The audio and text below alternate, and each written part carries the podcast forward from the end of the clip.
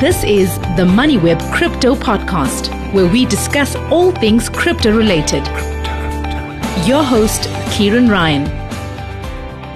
Julian van Zyl is a cryptocurrency expert and an auditor who previously worked in the Cayman Islands where he helped break open a major brokerage firm scam on the islands. That firm has since been put into liquidation. Even while living in the Cayman Islands, Zyl had his attention drawn to Mirror Trading International, which many of you will know is a Bitcoin investment scheme now in provisional liquidation after drawing in a reported 23,000 Bitcoin from tens of thousands of people all over the world. Unfortunately, South Africa has become an international hub for crypto Ponzi schemes, and that hasn't gone unnoticed by local and international authorities.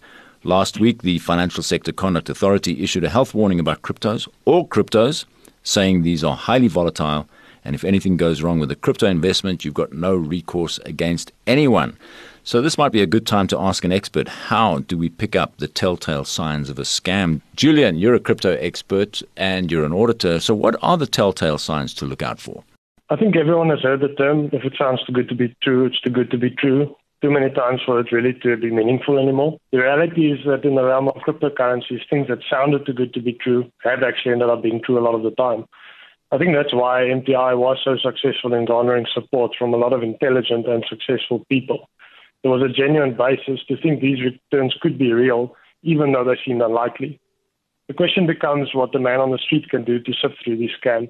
And in the case of MTI, I think what every person could have done was essentially two main things just based on public information and logic.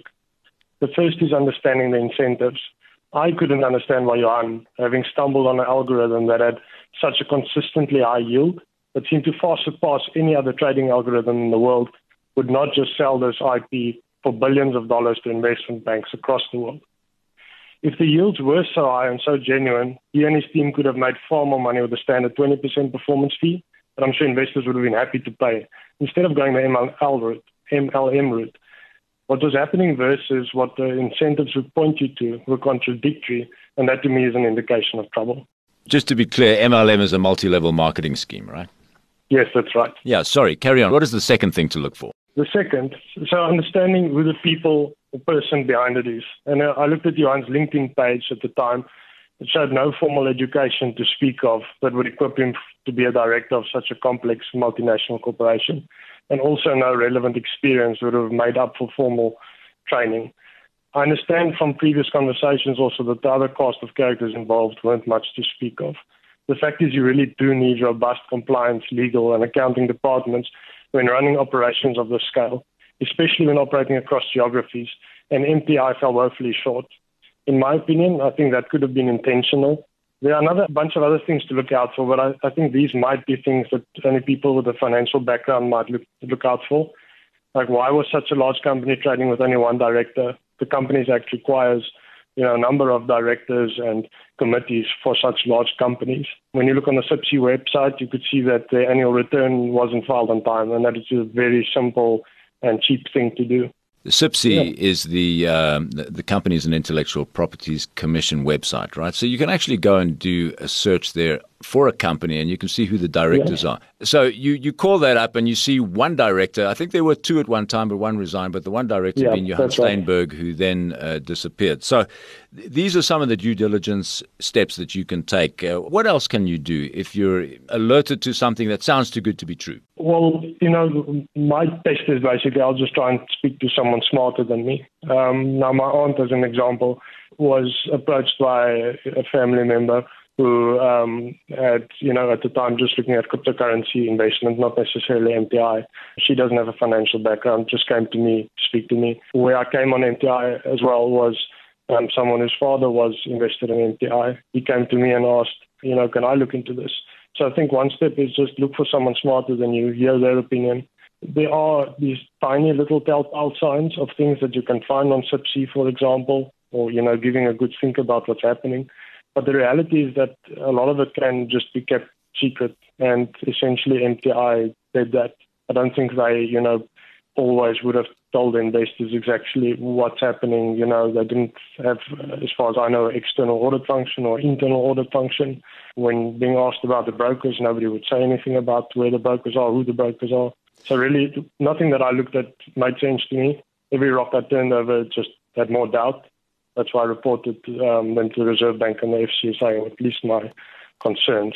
When did you make your report to the Reserve Bank? I think you were in the Cayman Islands at the time that this came up, and it, as you said, it was a family member that, that asked you to have a look at this, and you straight away picked up something wrong here. So you actually wrote to the Reserve Bank and to various other authorities. Am I correct?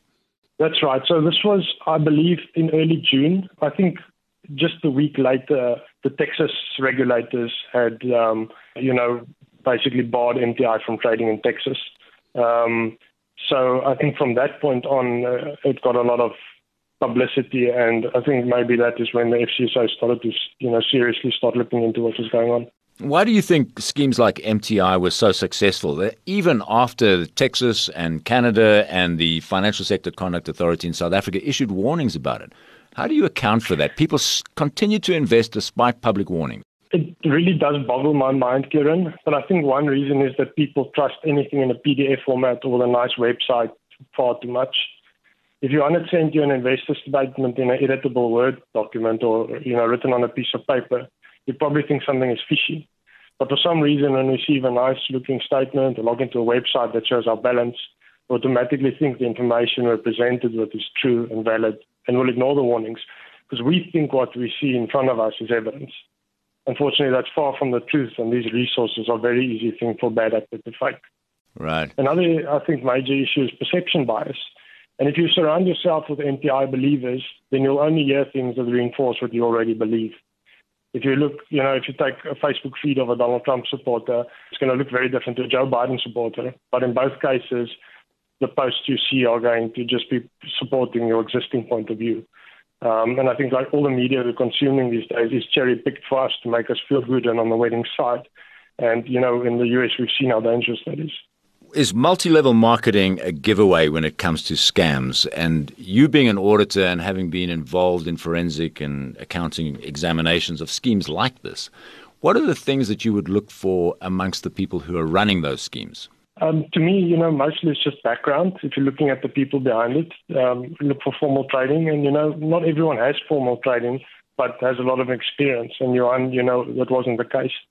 Um, you know, something simple to look out for with MTI, I saw in the T's and C's that members aren't allowed to refer to it as a pyramid scheme, which to me is just, you know, immediately a warning bell going off. Um, and you know, businesses with a like a really excellent product or investment firm with a great strategy, I don't think needs to go, you know, to an MLM uh, and through those incentive mechanisms to be successful, because I can just make more money the regular way without having to share their profit with layers beneath them. Now, if there was an MLM in a business, just as one component of a sales channel, or you know, in the startup phase, I think I'd be less concerned. But that said, I understand the attractiveness to people needing to generate an income if they don't have suitable alternatives. So, in a sense, I'm sitting in my salary earning ivory tower when I say this, but to me, it's just a dead giveaway and not worth getting involved in an MLM. Of course, what must really burn up the people who did invest in MTI is if they just bought Bitcoin and held it in their own wallets, they would have done more than 300% last year. Yes, I think there's going to be a lot of people kicking themselves, but you know, hindsight is 2020, so it's difficult to you know say what could have or should have. I've often kicked myself that I haven't bought Bitcoin. Is it not a case that when you're doing forensic audits, uh, the Forensic Audit 101 booklet will tell you you do a lifestyle audit to the people who are running the organization. So you look at, you know, are they living beyond their means? Are they buying new properties, uh, fancy luxury cars, and all that kind of thing? Is that where you would start? Uh, well, I'm not a forensic auditor myself. Um, I just look at external audit of uh, financial statements. So there are firms that specialize in exactly that. Um, but yes, Kieran, I agree. That that would be where you start. I think where it becomes difficult, you know, in this case, to have done that is that um, someone like Johan or the people around him might have, you know, just invested in Bitcoin themselves and made a fortune of that, which a lifestyle audit wouldn't necessarily pick up that this is ill-gotten gains that they are, um, you know, living the high life on. Right. Are you a crypto fan? Definitely. um, I'm so more of a technologist than a you know anarchist or fundamentalist. I don't think we're going to be using crypto as money anytime soon, but there are some incredible technological advances happening in the space every day um, that will certainly make fundamental changes to how we do things in the future. I was speaking to a developer this week, and I told him um, Bitcoin seems like a dinosaur of technology already. Um, and he said, you know, dinosaurs are cool, but we played with them when we were kids. Um, and if you think about it, you know, considering the electricity usage of Bitcoin is astronomical and completely misaligned with the sustainability path that everyone is trying to move towards, there are serious problems. Um, I think you know the space to watch is Ethereum with proof of stake um, and the many DeFi and stablecoin projects underway. I think that's where you know we'll really see fundamental uses develop, and that's what really excites me about crypto. What are some of the complications that you run into if you're asked to investigate a cryptocurrency scheme? I guess one of the advantages is that you have this ledger, which is very detailed and it's got every single transaction and the location of every coin anywhere in the world. But it is also possible to hide this stuff, right? So uh, most cryptocurrencies are pseudo-anonymous, which means that um, the information is out there on the blockchain as to where it went and um, what was done, but you don't know who it is to necessarily. Um, so you, you know it is possible to track things. Um, in this case, with MTI, they could you know perhaps track where the crypto has gone, but that just shows them an address where it is. They don't know who has the um, private key to that address, who can access that crypto. Um, so to, to an extent, when you're doing a forensic audit, you're going to be able to find a lot of information that can't necessarily be obfuscated, but you, your hands might be chopped with actually doing something about that. The liquidators might find, oh, you know, here are the assets. But if they can't, you know, if the keys are with Johan, if they can't compel him by some manner to um, release those coins, then, you know, it was a meaningless exercise. Um, and it does just get you know, horrendously complex when you're looking at decentralized finance vaults. Um, you know, every single different cryptocurrency works in a different way. Um, I think you know the challenge is just the level of complexity is huge, and you need you know you need seriously smart people to do that. But fortunately, there are seriously smart people out there. Do you think we're going to get to the day when we're going to get paid in Bitcoin rather than rands? Well, hopefully we don't go the Venezuela route here, uh, although some people think we will. Um, but no, I don't think we will. I think um, that you know countries might issue their own backed uh, currencies, cryptocurrencies.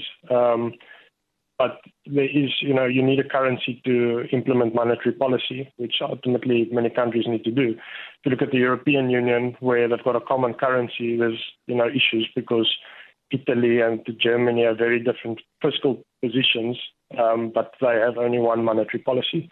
So there is a, you know, there is a use for central-backed cryptocurrencies, and I think there is, you know, a significant amount of use for stable coins, um, especially with, you know, failing economies or volatile economies where you can have um, stable coins that take over for a period of time. It might have, you know, made a big difference in how things went in Venezuela and in Zimbabwe.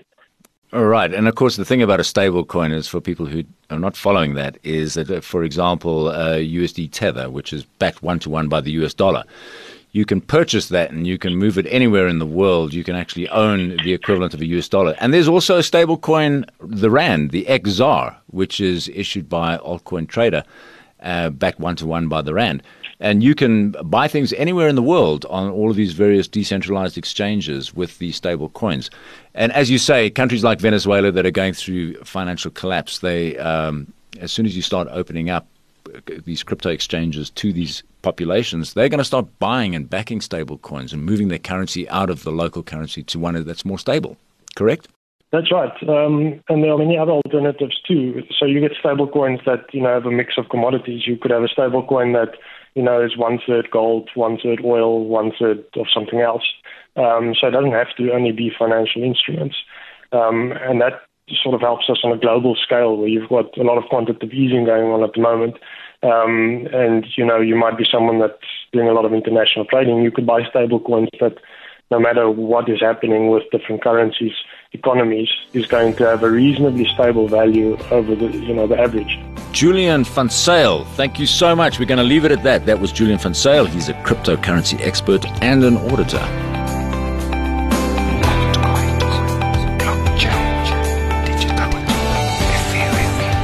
Thanks for listening to the MoneyWeb Crypto Podcast, hosted by Kieran Ryan.